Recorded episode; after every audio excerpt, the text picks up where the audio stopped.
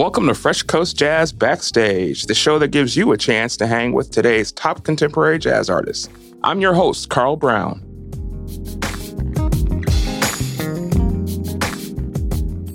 Hey, everybody. Thank you for tuning in today to Fresh Coast Jazz Backstage.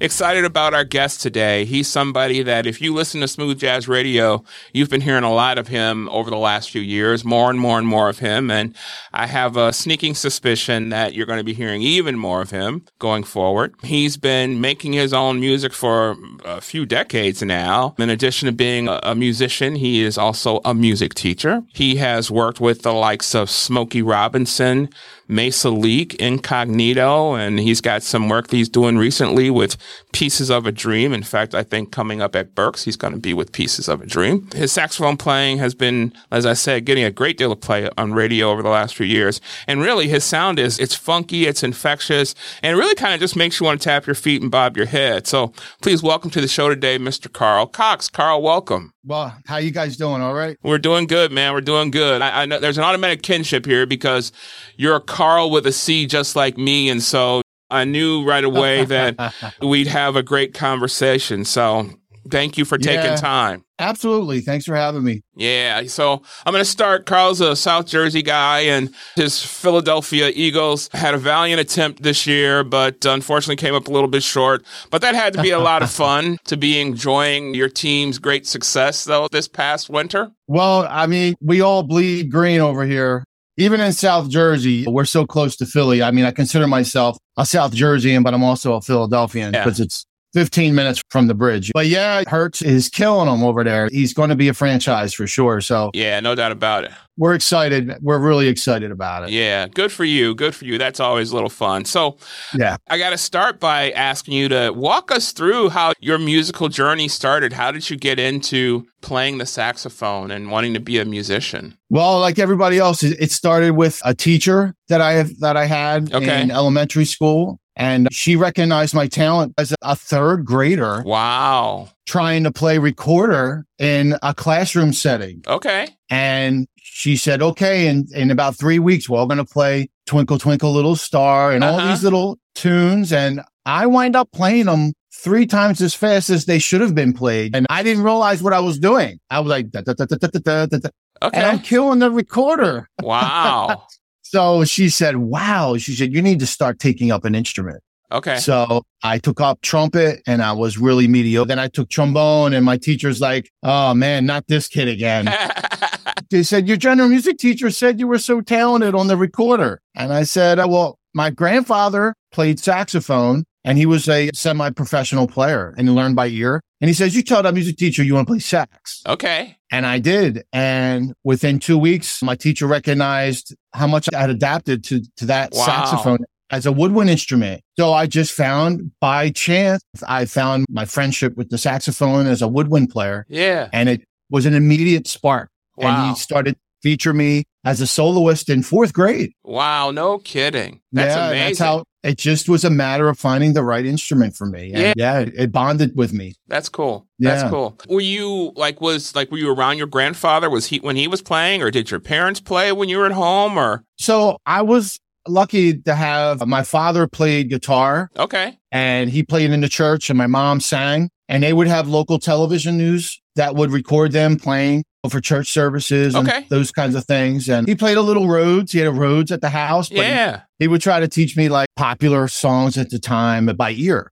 Mm-hmm. And my grandfather at the time, I was lucky enough to hear him play once or twice. He actually used to have a band called a uh, Stardust and they played for the mobsters back in the 30s and ah, the 40s. Okay. Okay. So he would go to Philly and they said, Hey, yeah, I hear you're a great player. The word got out. He was a player in the 30s and he played on a, it was a two tier building. And they say, we'll let you live on the top tier building on the second floor if you play for us every night. Wow. So his trio played and he was able to stay and live in the second floor in Philly for a few years. Good for him. Yeah, it was unusual to me with the gangsters. And yeah, I, I, bet he had some great stories to tell. Well, I think he he he kept it to himself a lot. Okay. He didn't want, really want to talk about that because he was Pentecostal and he found yeah. religion later in his life. Okay. He didn't really talk about that stuff. But I was so curious about why, how he got wrapped up with playing music and Yeah. He eventually gave his gift of music and started, he would sing a lot and play organ at his house. And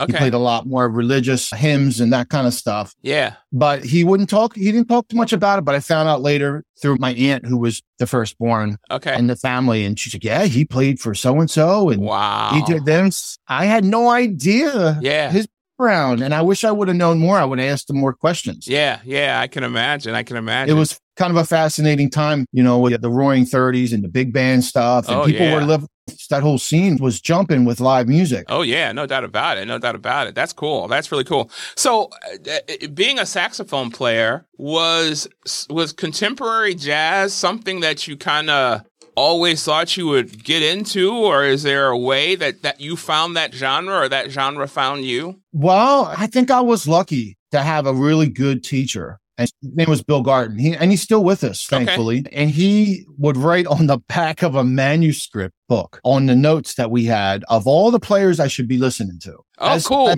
just a reference, like you need to listen to so and so. yeah. And he put in Gerald Albright and Eric Marienthal, and he put in Najee and all these other artists, including big band guys, Dexter Gordon Yeah. and John Coltrane and all these guys. He put on this list, and I would go and buy the records. Okay. So I was kind of lucky to have somebody who was very influential to, to kind of hit me to that as a, as an eighth grader. Yeah. Yeah. That's really A- neat. And I, so I got a chance to do, I got an ear for contemporary jazz listening to, I'll never forget it. It's Gerald Albright's album. It's the only album he did that was more straight ahead. And it was live at Birdland West. okay. And it's a more contem- mm, contemporary straight ahead jazz, but yeah. it introduced me to him Yeah. and he really played on that. And I, I put that thing on repeat for years. Okay, that's pretty cool. So now your music is like I don't know, like it's really upbeat. It's really it's infectious music. I mean, for me, when I listen, it's very infectious, right?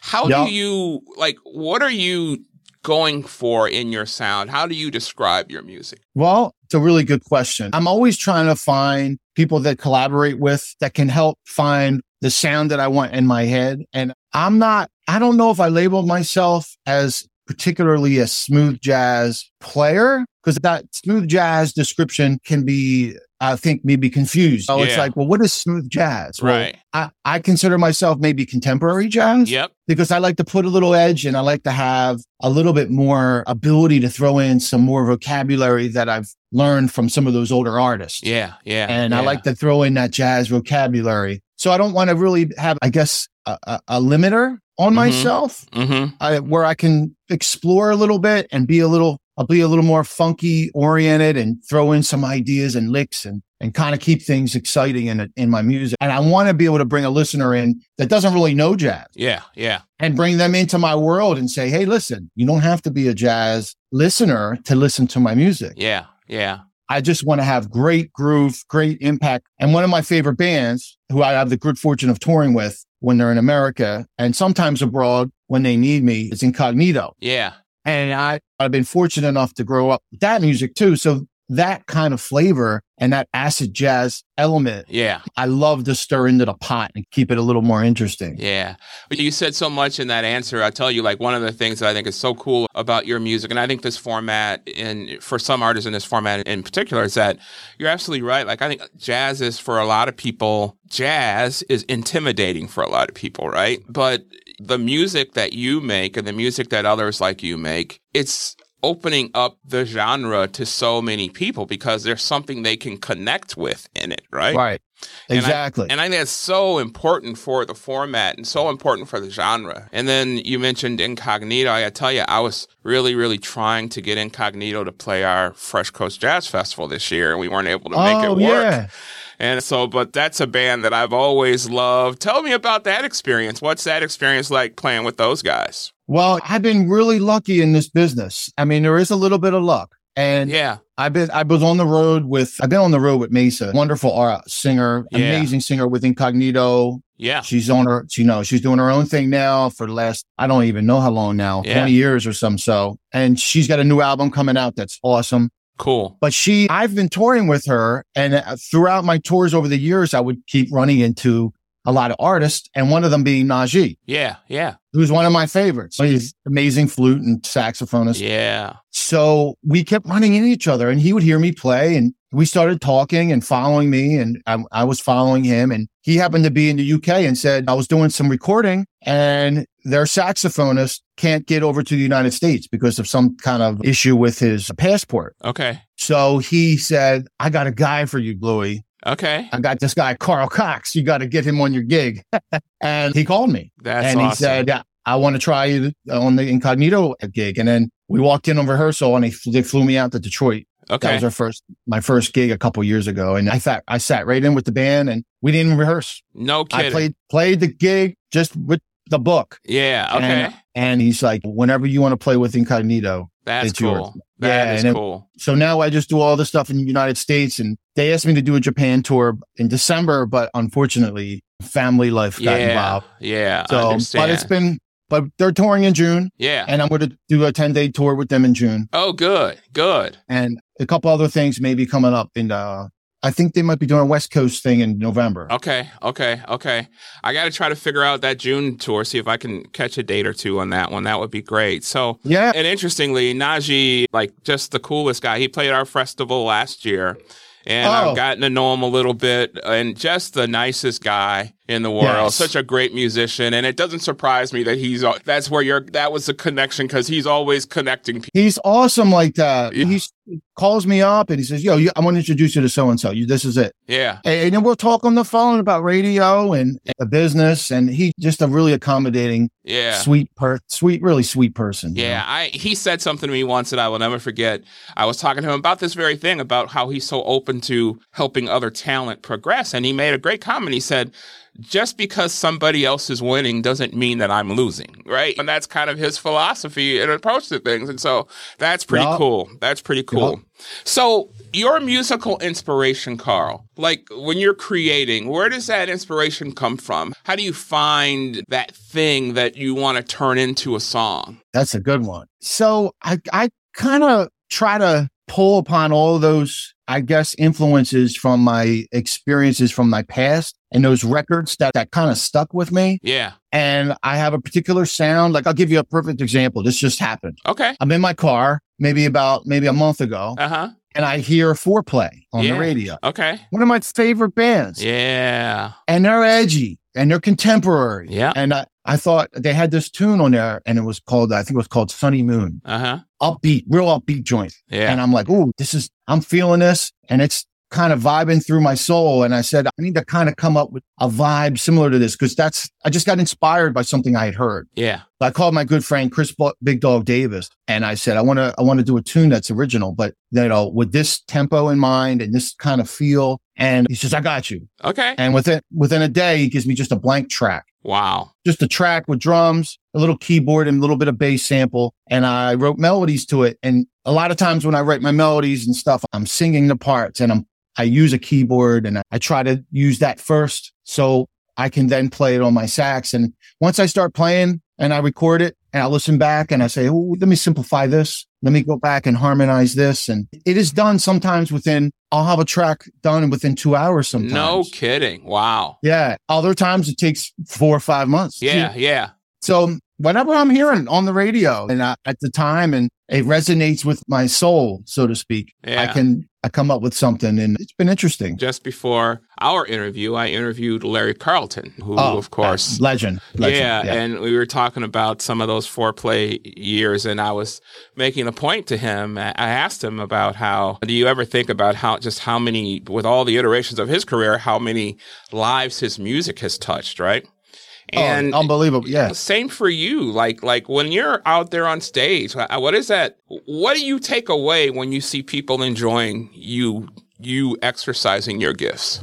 I think that's the ultimate gift Yeah, because you spend your entire life. I don't think people realize they see you on stage, yeah, but they don't know the journey yes, yes, that took you to get there. yes, yes. and the daily grind of continuing to develop your craft as an artist. Yeah. And it's that's the part where my wife is truly an angel. yeah, yeah, yeah, yeah, yeah. and my son, I'll say, I'm almost done this track. I'll be up for dinner in a, Yeah. in a mi- And then I'll say, I'm so sorry it took longer than I expected. And I, I still practice every day, hour, 2 Mhm. hours a day. And and developing your craft. And I think that's that that is something that really is it takes a lot of understanding. Yeah. But yeah, I mean it's a journey that never ends. And Yeah. it will never end as long as you're continuing to try to better yourself. Yeah, yeah. And you know that you raised a really good point there too, in that I think you guys make it look so easy, right? And but you know, like people don't see all that goes into it behind the scenes. Like in your case, you're a professional musician, you're a music teacher as well, right? And so that's a lot going on. That's a lot going on. Yeah, well, I mean, it- doesn't always feel like work to me Good. because it's it's gratifying to just create music and then hear young kids Yeah. and students perform at a very high level, and you try to squeeze it out of them. Yep. And myself, I had a really good teacher who who never settled for second, Yeah. Yeah.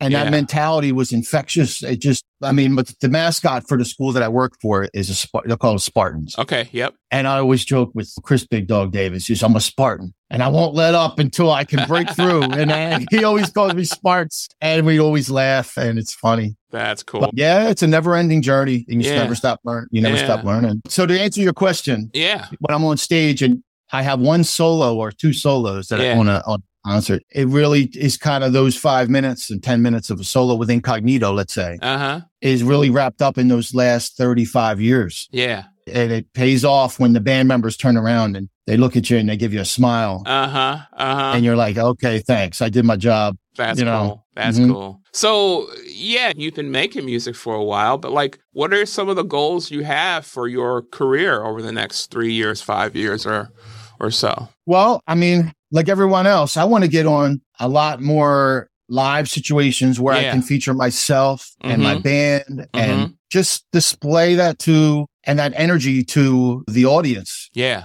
And uh, I've been fortunate enough to have some opportunities to do that. And that's that little by little, it's growing and more and more people are starting to follow me and Yeah. they're starting to see what I do on stage live. And they seem like they're very appreciative. And every time I finish a show, somebody says, man, the next time you play here, I'm going to be here. Yeah. That's cool. I just saw so and so and man, your show was killing. Yeah. And I was, I said, look, that's, we just want to, we're all friends in, in, in the band and we tour with Maysa. I use the Maysa's band too. We're all from Philly and we just been fortunate enough to be able to make music. And I want to continue to grow that platform and keep making records and playing for more and more audiences around the world.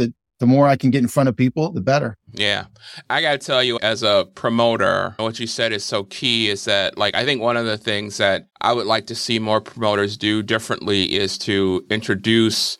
It seems like a lot of times at the festivals and the events, it's the same artist over and over and over again, right? And I'd like to see Right. More new artists introduced because I think there's value, one, to showcasing that new talent. But two, what I find about the fans in this genre is that if you're good, man, they will latch on and they will become loyal in a heartbeat. And when you Yeah. like, when you get on stage and you're not just playing your instrument, but you're putting on a show, Exactly right. that's people want to see that. People are That's dying right. for that. So kudos to you, man. Yeah, and that's the other element is when you're a sideman for all those years, you don't have you don't have to do that. Yeah, yeah, yeah. But when you're the artist, all eyes on you. They Yeah. want to see the great musicianship first and foremost, Yeah. but a dynamic interaction with the crowd that you can work the crowd and you can get them involved with what you're doing and you encompass everybody with you on the stage. It's not you just spewing music to the crowd. You're bringing Yeah. them in with you. yeah, exactly, exactly. Yeah, that makes all the difference in the world. Well, let's listen to some of this good music you've been making, man. How about we? Sure. How, how about we spin "Can't Hurry Love"? Oh, okay. That was like three singles ago. And Uh-huh. I came I think that came out maybe last, I think it was October Okay, that was released. And maybe, yeah, somewhere, actually, might, it might have been before that, actually. okay. But yeah, that was a nice little, like Latin kind of flavor Yes. that I did with Chris Big Dog Davis. Yeah, yeah. Well, all right. Well, everybody, this is today's guest, Carl Cox, with "Can't Hurry Love."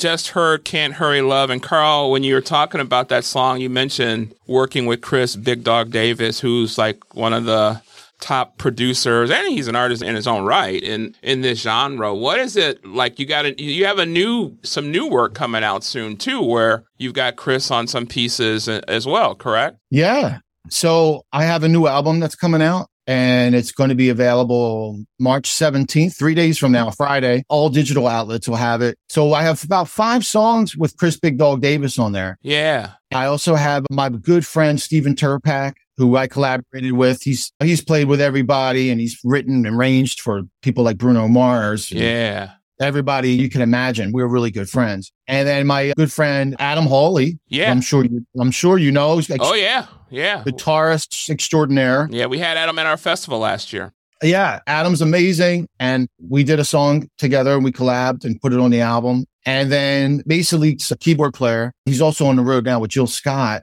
Okay. Playing flute and keyboards, Damon Bennett. And we always did a few tracks together as well. And he's incredible. So the whole, the whole album is actually called Universal Language. Of course, you can piece the, you know, right. the, pu- the puzzle together for what that means. Right. Which I thought was really cool. But yeah, so that's coming out on Friday. I'm really looking forward to it. And all the artists bring something different. The producers yeah. have their own flavor. And it was kind of unique to go up and down a dial, so to speak, to sure. get some different flavors on the album. So yeah, that, yeah, I'm really happy with this album, and I think it's really going something special for people.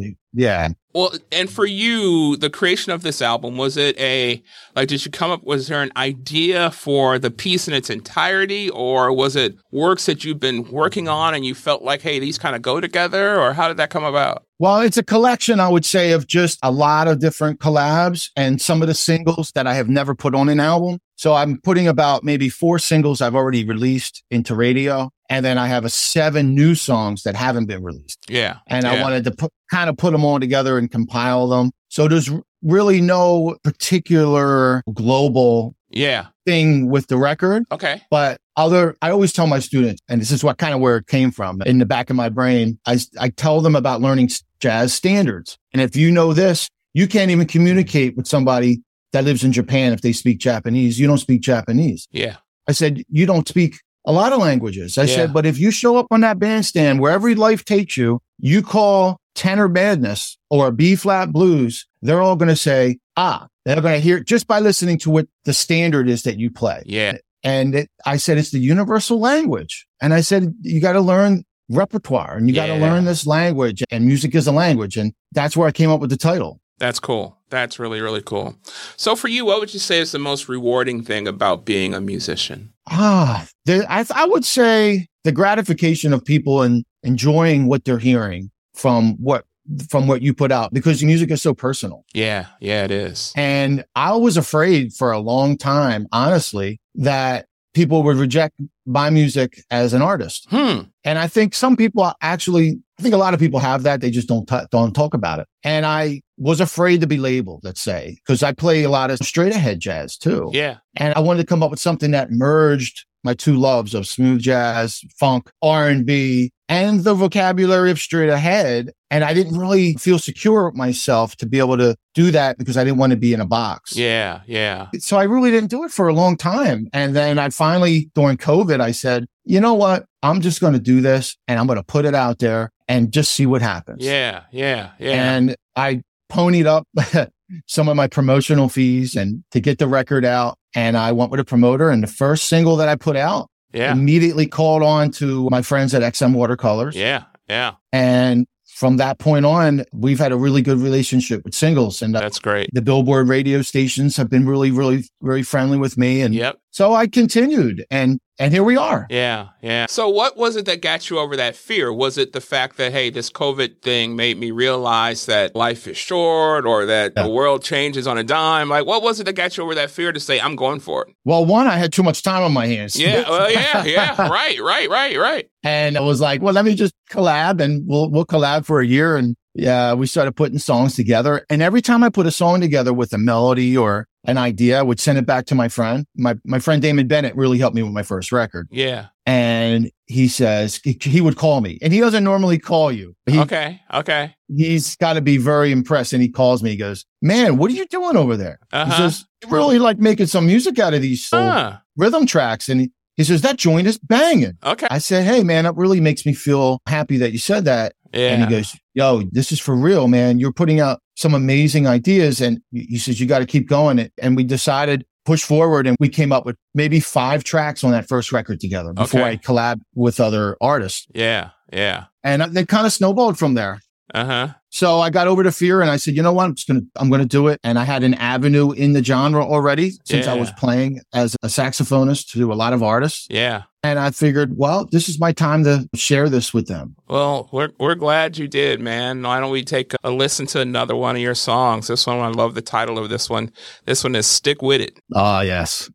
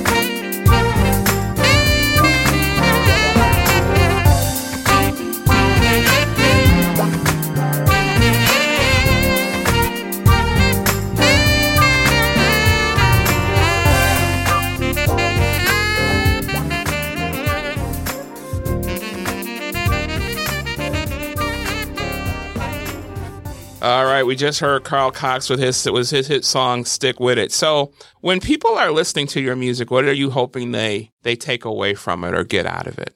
Well, I try to create stuff that's, I always say, feel good music Mm-hmm. Mm-hmm. because I want to take you away from the everyday stresses of your life. Yeah. And everybody's got stress at some point in the day. And being an artist, I want to take that stress away and I want you to just enjoy moving around, tapping your, like you said in the beginning of the interview, Yeah. tap tapping your foot to something that you just go, oh man, I love the feel on this, Yeah. and it yeah. takes you away to another place for those four minutes. yeah. Yeah. And if I can do that and take you on that, I did my job for those four minutes and trying to bring out some high quality musicianship and really putting time into the instrument and creating a voice that is clear and articulate of everything I in my my well being and just get that listener to go, oh, Yeah. what was that they played there? Oh, oh, I don't typically hear that. Uh huh. Spin the spin the dial a little bit just sideways. you know, Yeah. That's But at the all same time, get your toe tapping. There you go. There you go. There you go. Well, you're you're accomplishing that, man, because that's definitely what I get when I listen to your music. So That's good. That's a cool thing. So, Carl, we have this game we play on the show. It's called Bout It or Doubt It. So, if you're bout it is something that you're into, if you doubt it, it is something you're not Oh, into. boy. So, right. ca- we're going to twist your arm and get you to play with us today. All right. All right, I'm all in. All right. Let's, Let's do go. it. I started Ghetto this body body. If you body, Get 'em up. Get 'em up. I mean you body body. I mean you body. Do We it say you body body. Uh, I represent. Represent. It's 1993. I doubt it. All right. So, Carl, we're going to spin the wheel. We're going to get you a category, and then we're going to ask you a couple of bout it or doubt it questions. Got it. All right, Carl, your category today is around the house. All right. So, bout it or doubt it, house cleaning. Doubt it. Yeah. Oh, yeah, yeah. If my wife was here, she would definitely be giving me the, the dagger. Uh huh. Uh huh. Your your wife and my wife would be doing the same thing. oh yeah, getting daggers. She's not even home yet. No. Yeah, yeah. See, I was cool with it when I was single many, many years ago. I was okay with it, but I don't know what happened when I got married, where like I'm okay with making sure the stuff is handled outside of the house, right? Uh huh. Yeah. Yeah. Making sure the snow's done and the grass. Well, now I may not do it myself, but I get somebody to do it, right? But well, here's the thing. Every time I was about it, she would always doubt it there because I did it go. wrong. I did it wrong. See, I see. I So, I knew we had a kinship, man, because the last time I tried folding towels, my wife came in and she looked, she went in the laundry closet and she redid them all. I'm like, I'm done. I'm done, Yeah. man. I'm you done. did all wrong. Get out of the way. I'm going to do it myself. Yeah, I get that all the time. So I just said, you know what? I'm not doing. it. Yeah. You're going to do it. There you go. I'm with you on that one. All right. How about one more about it or doubt it? About it or Yes. doubt it? Grocery shopping. Oh boy. Well, I would say, hmm, I'm- I'm about it. Okay. Okay. Okay. I, I like. I take my son. He's eight. yeah. And I like to say, hey, buddy, you know, you pick out your cereal. You Okay. know, and I try to, I pick out, I like Italian cheeses. And I Yeah. want to get some special bread. And it doesn't mean I cook. Okay. I just like okay. to shop for the ingredients There you go. sometimes. That's all right, and, though. um, but yeah, I don't mind it. I like, we have a lot of special markets around here that we have like a lot, a lot of Italian markets here. yeah. And uh, they're always fun to go check out what they got kind of lined up in there. So Yeah. I would say, yeah, I enjoy that. Yeah, that can be kind of fun. Yeah, my wife does most of it, but I do like doing some of it on occasion. I tell you, I, I really got into I, I worked as a meat cutter's apprentice when I was in high school and college. Oh, wow. and so like I really am kind of partial to shopping for the meat, right? Yeah. You know, because I want to pick it out. I want to look at it. I want to see it. I don't want to buy the stuff that's already wrapped up in the refrigerated counter. I want to go to the butcher counter and I want to pick it out myself. Hey, that makes perfect sense to me. I'm a little bit of a snob about it, but that's all right. And I got to imagine, man, being if you're an Italian food fan, man, where you live, there's a ton of great restaurants, aren't there? Oh, oh my God. I have a lot of guys that move to different states. And they, for Philadelphia, South Philly is, it was some heavy Italian influence. Yeah, And then a lot of it moved into the suburbs near me. yeah, And so there's Italian restaurants everywhere. I mean, but when they move from Philly, they they miss it because it's not the same. mm-hmm, mm-hmm. So my wife's Italian. Okay. So I get some of that when we go over her parents' house and Yeah. they, they gravy. They call it gravy. Yeah, yeah. Meatballs and the sausage and the ravioli sh- and she makes are just dynamite. Okay, So- okay. Yeah, I'm spoiled with it. Yeah, it sounds like it, man. That sounds pretty good. I tell you, I my wife's a pretty good cook too. But I tell you, there's an Italian friend of mine owns an Italian restaurant here in Milwaukee that is just to die for. But I have been on been out east and be, eaten at some Italian restaurants that are just phenomenal, just uh-huh. absolutely unreal, unreal. Oh, no doubt. So- no doubt. So, Carl, how do you know when a song is ready to be released to the world? Well, do you mean a single or do you mean just Yeah, uh, single. a, sing- a single? Yeah. Okay. Well, I, I like to get a lot of opinions. I'm one of those guys that like, I trust certain people's ears and I probably shouldn't do that, but I want to have that gratification that, Yeah. hey, listen, are you hearing this the same way I am? yeah, yeah, And most of the time they are. But if I give a couple options, some people say this or some people say that. And generally I go with my gut and I let my promoter decide okay, what song he feels would be the most unique original. And he's been really good about that. that's cool. And he goes, I think this song is more you. yeah, This one's more genre specific, but you need to be unique to yourself. yeah, And I think you should do this one.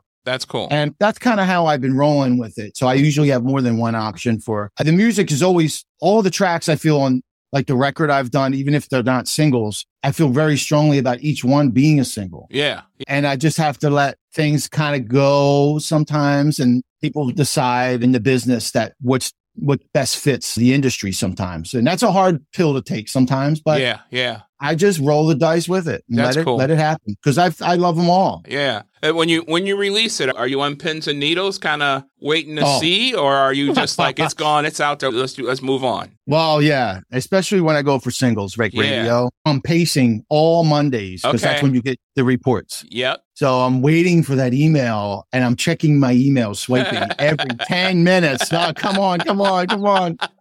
And usually the, first ads are usually really good for me. I've been really thankful and lucky for that. Yeah, that's cool. That's cool. What's something your fans would be surprised to learn about you? Oh, that's interesting. I think if we're going to go outside the box here, Yeah, I love music, of course. That's my, it's not just my, it's, it's my whole spirit. yeah, But I would say one of the things I like to do in my spare time with my dad, who I'm lucky to have yeah. in my life still, is we just go fishing Cool. on in, in the Poconos in the lake. and okay. we love spending all day out there fishing, and I'm almost just as dedicated to that when I'm on the water that I as I as if I'm playing my horn. Yeah, that's cool. Getting outdoors with my dad and my family. That's something not a lot of people would know about, and it, it's a fun thing for me. Yeah, yeah, yeah. Does it rela- is it a relaxing thing? Is it the camaraderie with your dad? Is it Yeah, a little. I think it encompasses all of that. Yeah, Yeah. and just being out on the water, and it's just you take a breath and you just look at the you know the Pocono Mountains, and Yeah. you're just like, wow, okay, Yeah. this is life right here. Yeah, that's cool. That's really cool. I think that's one of the things that when you get out, you have an opportunity to get out in nature and have something that you can connect with. And that removes you from all the things that you do all day, every day and gives you that, that piece of, that sense of calm and peace. That's pretty cool. That's pretty yeah, cool. definitely. so do you remember the first concert you ever went to see? Oh my God. Oh, I think the first real concert that I went. Oh man, I got to dig down deep on this one. There's there's one in particular that I remember seeing, and I think it might have been Everett Harp, Oh, wow. Yeah. and he's an amazing player. By he really is. I mean, really amazing. yeah. And I saw him in concert and he signed the CD he had. He didn't really make a lot of CDs actually as a solo artist. He only made, I believe, two. And I got hit, I got a chance to meet him and hear him. And it was just, it was amazing. My parents took me and I was like, whoa, this is what I want to do. Yeah. Yeah. And I got a chance to do the same thing shortly thereafter at Berks. Okay. And coincidentally, I was in high school uh, Okay. when I met Gerald Albright for the first time. Cool. And he brought me backstage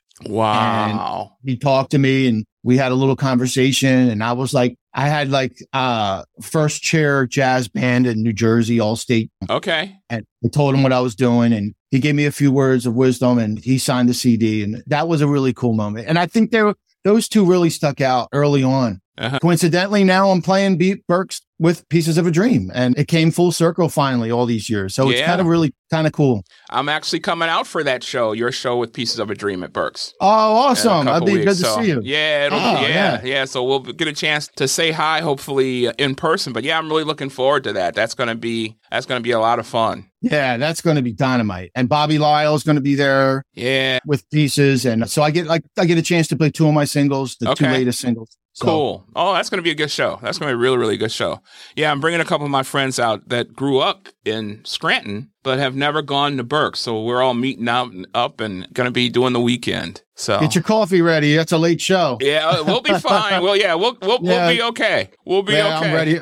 I'm ready for it. Then I got to do the midnight jam too. So Yeah, yeah. we'll be all we'll be we'll be rocking that place. Yeah, that's going to be a lot of fun. So, given your life's experiences, Carl, what what advice would you give your 13 year old self? Oh, that's a good question. And I, and I immediately go into my teacher mode Yeah, yeah, as a 13 year old player. I would say don't take yourself so seriously hmm and be willing to take chances. yeah, And if there's an opportunity that you're not, you don't think you're ready for, do it anyway because you'll find a way to make it work. that's cool. That's really And, and that's happened to be a few times where I missed an opportunity because I was didn't think I was ready, but yeah, I was, and Yeah. I should have moved on it. And uh, looking back, there was a few missed opportunities as a young 13 year old player, even in high school. So I think that would just don't take yourself too seriously and be yourself. yeah, yeah. And if it is to be, it is up to me. There you go. There you go. My teacher always used to say that. That's all right. That's great advice. That's great advice. Well, let's listen to one more of your songs. How about we listen to Breaking Away?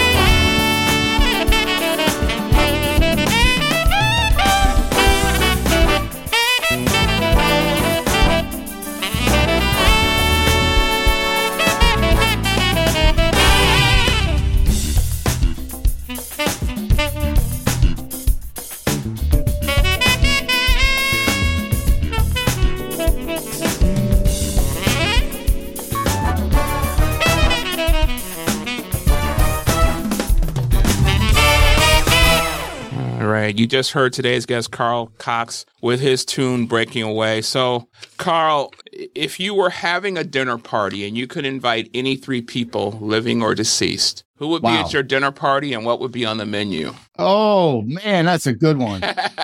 wow, that, that I'm going to have to have a huge dinner party for that one because there's so many people. Whew, wow, musicians, right? It can be anybody. It doesn't have to be musicians. Oh wow, that's really tough. I would say Bach. Oh, I would wow, like to yeah. get inside Bach's brain for just an hour Yeah. with an app- appetizers and what is he thinking? yeah. and musical genius. Yeah. I think that would be one. And I would say, honestly, it's just, I mean, Barack Obama Yeah. was, when I listen to him speak, he is so influential. And I just love everything he says when he speaks. I would like to sit down with that man Yeah. and just talk about how you made it to the presidency of the United States. Yeah. Yeah. And what was your, how was your journey to get there? He's an amazing, amazing motivational speaker. yeah. And let's see, my third guest. mm, well, it would have to be my grandfather that I mentioned right. There you go. because I never had a chance to talk to him as an really as like an adult. You Yeah, he had passed a little too young for me to appreciate Yeah. what his life was about. And Yeah. I mentioned some of him earlier. yeah. And I, I would really like to see some of the things that he went through. And, and he was he lived a pretty interesting life. He did a lot of different a lot of different things that I never like really it. knew about. So those three, yeah. Yeah. That would be a good dinner party. What's on the menu? On the menu, oh my goodness. Let's say uh, we keep it simple. We're just going to do a little chicken wings, little mac and cheese, There you go. and we'll put a couple different beers up on the table, a dark beer, light beer, There we go. There we go. little limoncello, nothing fancy. Yeah. Keeping it real, you There know? you go. That sounds all right, man. That sounds all right. What about your three favorite albums of all time? What would those be? Well, I mentioned Gerald Albright live at Birdland West because of the influence I ha- it had on me. I would say that's number one. Man, and it's the, let's see, anything by Chaka Khan. Yeah. Oh, I'm yeah. all over that. I love her. We played her. We played a lot of her music at my wedding. Actually, me and my wife had share the same love for her. Uh huh. Oh man, I would say anything by Prince. Oh, yeah. There you go. Any of those records by Prince because of that that jazz funk element he brought into pop. Yeah. Yeah. That's a big characteristic of my sound. I talked to Najee about Prince because he toured with Prince. Yeah. Yeah. Yeah. And it was interesting to get inside his brain. Yeah. So musical ge- today's musical genius. So right off the top of my head, I'm sure there's many more. But Yeah. those three. Yeah, those kinda- are those are three pretty good artists though to put on that list though. Those are two three pretty Yeah. good ones to put on that list.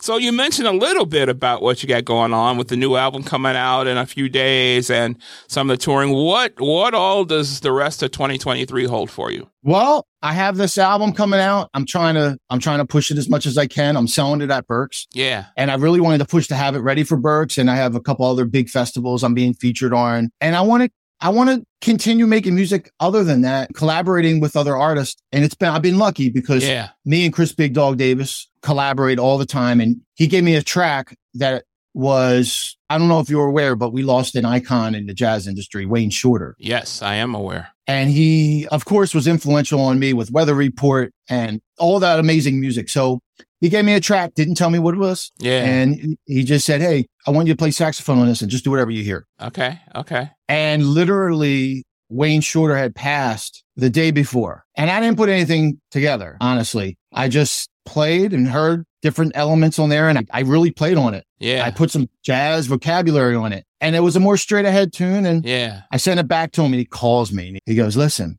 don't change anything you played. Just send me the stems. Okay. I said, okay. I said, what, what is this for? He goes, I'm featuring you and me, and it's going to be my next single in May. And we're going to tribute Wayne Shorter. Wow. And it's How gonna go for cool is radio. Yeah. And I said, said, what's the name of the song? He goes, are you serious? And I said, what do you mean? He goes, when Wayne passed, I said, are you serious? And we came up with this mysterious straight ahead jazz thing. And that's, I'm really looking forward to seeing how radio is going to take Yeah. this single with me and Chris Dog, Big Dog, because it's a little off the, Yeah. the beaten path of smooth jazz. Yeah. Yeah. And we're trying to we're trying to we're trying to bring more people into that. So I'm excited about that. And uh, the Incognito tour Yeah. is coming up, and I have my own shows coming up, and my CD release is April 6th. Yeah. Live, we're going to do it live And the fall brings another incognito opportunity. Awesome. Hopefully more more shows with Maysa Leak. I love her. Yeah. And booking shows, hopefully more for this year and next year.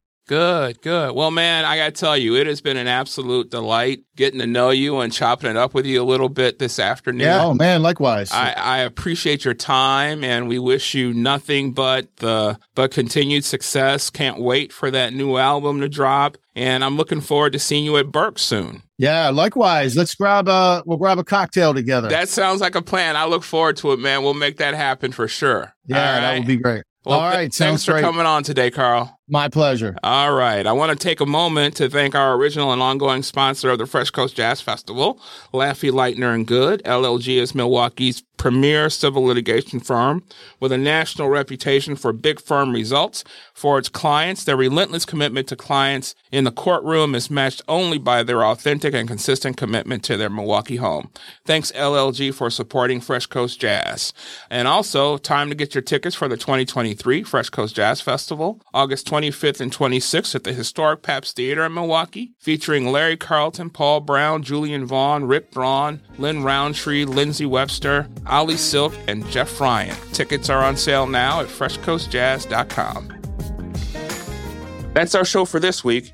Be sure to check out our website, freshcoastjazz.com, to sign up for our email list so you can stay up on what's going on with contemporary jazz. We'll see you next time on Fresh Coast Jazz Backstage.